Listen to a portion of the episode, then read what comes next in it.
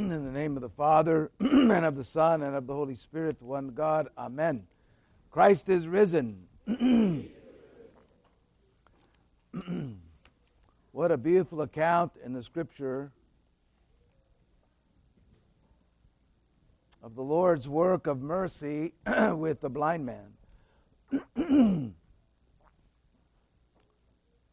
joy of receiving sight after years of blindness. The power of God's work through spittle and dirt and water. We see here the beautiful vision of sacrament, that through the physical, spiritual things are given to us by God. So we see that in baptism, in holy oil, in the body and blood of Christ. So we see this picture that God gives to us. So what a joyous day we have as we continue our journey after Pascha to Ascension, which we celebrate this Wednesday night. So the question for us today is our sight. You know, we may have physical sight. Just as I was saying, I looked over at John. John has spiritual sight. And we have physical sight.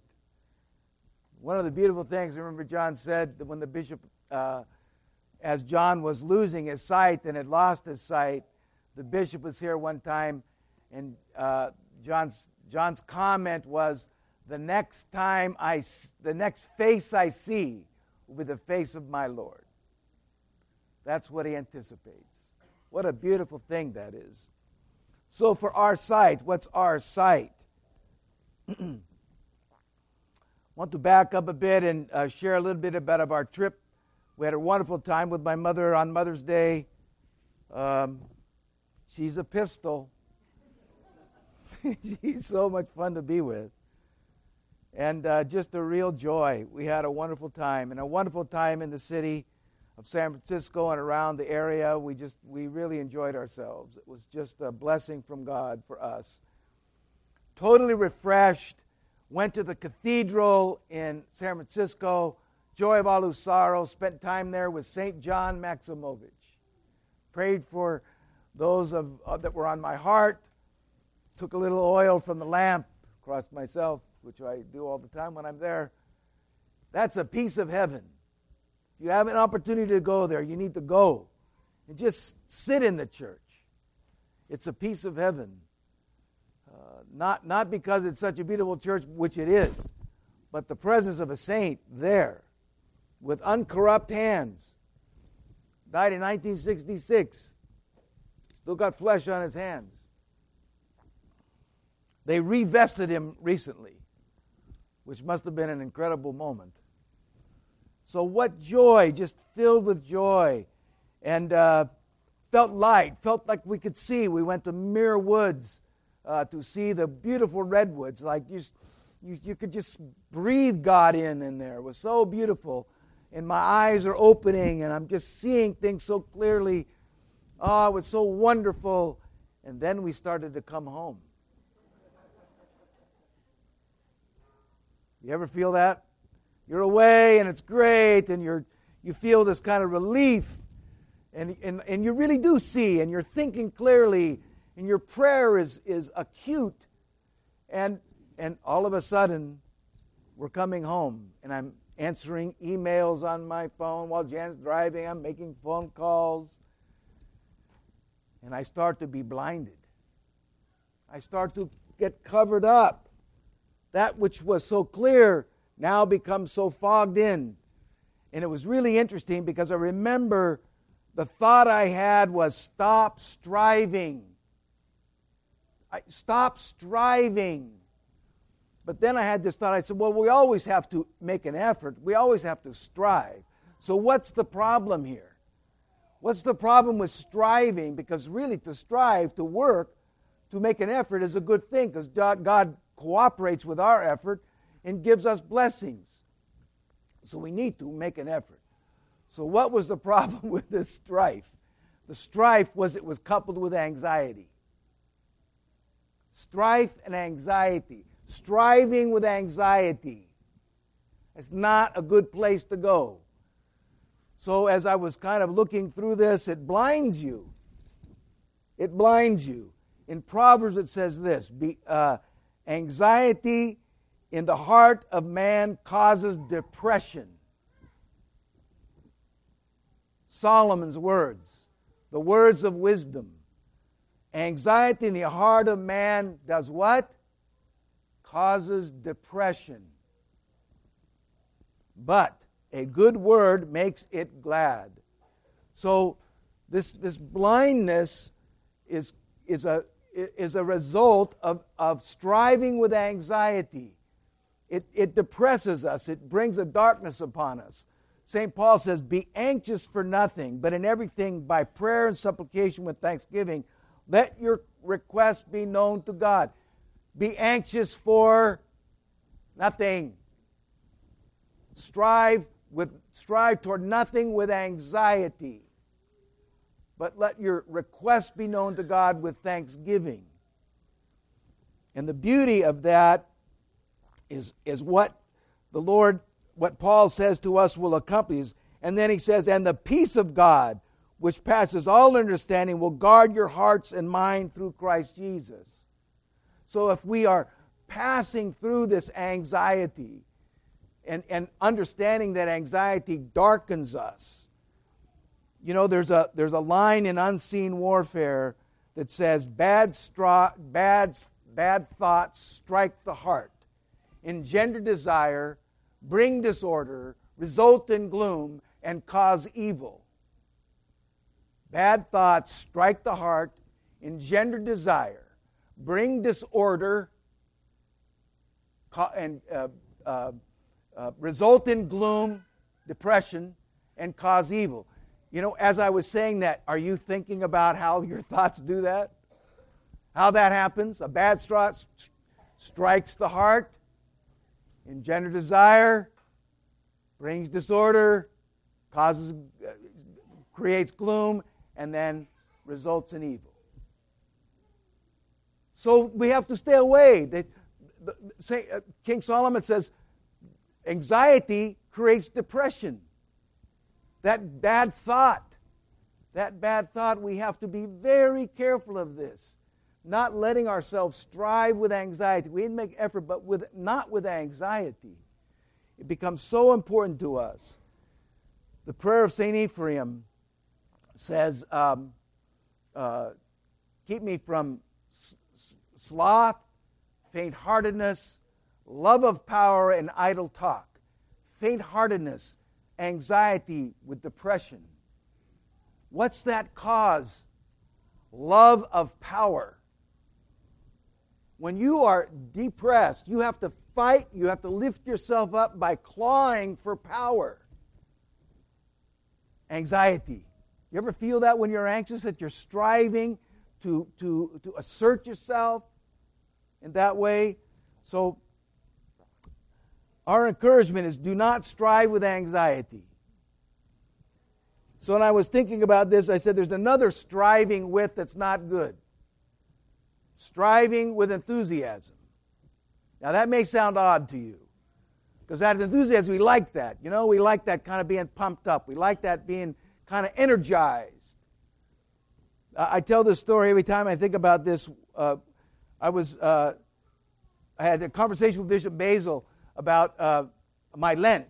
And so I emailed him this letter about what my plan was for Lent. And it was a very enthusiastic plan. And normally he emails me right back. So I wrote this plan down and I said, this is what I'm planning to do. No response. I said, well, he must be busy, because this is a really good plan. I'm really excited about this plan. After 3 days, I had failed miserably at all of them. So I emailed them back, and I said, "Sadna, forgive me, but ignored my first email. I have failed miserably." And he wrote back, "Beware of enthusiasm." I'll never forget that, because I always thought, you know, I'm an athlete. You know, I'm that striver. I'm enthusiastic. Like, good, pumped up. Let's go get them. You know. Break down the wall. That's how I grew up. And that's how getting something done was an interesting thing. In the spiritual world, it could be a dangerous thing. You need to be enthused, engodded. But this kind of emotional enthusiasm can become a bit of a danger. So I was looking at that from my standpoint, from how many times I failed at this. Enthusiasm creates in us this, I'm right. I'm right. I'm right. So let's do it my way. Let's go. Let's go right now. I'm right. I've got the right idea. Let's go. In the spiritual world, you're supposed to question yourself. You're supposed to actually distrust yourself. You're supposed to check out those enthusiastic moments to make sure it's just not a great meal you had, or that nice bowl of ice cream that excited you, that it really is from God. You need to check it out. You know, we used to be here, I remember when we were working on all these kind of working out things, Father Richard used to say, before I do anything, I need to get my ducks in order. You know what that vision of ducks in order is? A mama duck with little ducklings behind it. Before you move, don't move just because you're enthusiastic. Make sure that enthusiasm gets checked out. Check out your enthusiasm. Check out your idea. Don't be so quick to move. And then this is part of a relationship with people that we have, and I'm really good with this with my wife, that I have the answer. I've got the answer. I've got the answer. I know the answer. I know the answer's got to be so right because I'm so emotionally charged up about it. You know, it may not be the answer. In fact, most of the time it's not. It may be part of the answer. It may be a beginning of the answer. But we've got to be really careful of jumping in with pride of opinion into these kind of areas and kind of asserting with our enthusiasm this idea that I'm right, I've got the answer. Be careful of that. Be very careful of that. And then the enthusiasm that's created when you have had a conversation with somebody and now, as you go away, you said, you know, next time I see them, I'm going to say this. I'm going to say this, and then I'm going to say this, and then I'm going to say that. Then I'm going to say this. You ever done that? Kind of created that little message that you're going to, this little response you have. You've got some emotion in there too.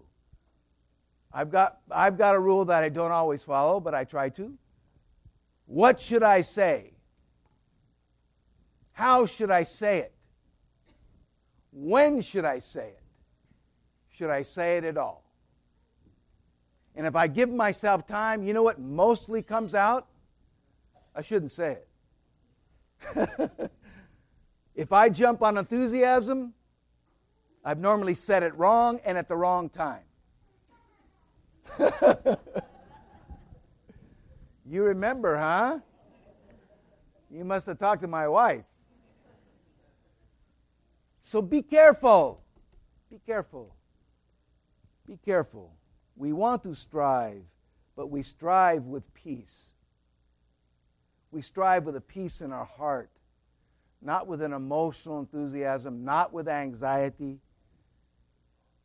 St. Paul says that the kingdom of God is righteousness, joy, and peace in the Holy Spirit. Righteousness, joy, and peace in the Holy Spirit. That's where we want our heart to be. That's where we want to respond from. Not from anxiety, not from enthusiasm, but from peace, a quietness in us. And that peace is helped by praying to God, knowing that God knows best. Does God know best? Do you know better than God? God knows best. And all things work for good for those that love Him. So everything that's going on in your life, guess what's happening? It's working for good. It's working for good. Just keep your love attached. Just make sure you're loving Him and loving your other and loving people around you, and it works for good. What a powerful thing that is. What a blessing that is. Make your supplication known to God. Become a beggar. Ask for His mercy. Continue to stand before Him with your desires. Don't be shy with that. But be a beggar when you do it. Don't be enthusiastic. Be a beggar. Because a beggar, all a beggar wants is mercy. All a beggar wants is mercy. God, be merciful to me. Be thankful. Be thankful. That keeps your heart at peace. God has blessed us with so many things. Make sure your heart remembers that which has, what has blessed you, where God has blessed you. Seek peace. Pursue peace. And bring peace to others. This allows our heart to stay quiet, at peace with God and with each other. So, may we be enlightened today. Open our eyes so that we strive from a peaceful heart, not with anxiety, not with enthusiasm, so that we are striving in good sight before God, so that we're not blinded by our passions, blinded by our anxiety, blinded by our enthusiasm, but that we truly see that which God has before us in relationship to what He would have us, how He would have us live, what He would have us be thinking, what He would have us saying, what He would have us doing. So as we seek this, as we move forward in this, may God open the eyes of our mind and enlighten us with His great and holy teachings, and bless us with Holy Communion this day. In the name of the Father, Son, and Holy Spirit. Amen.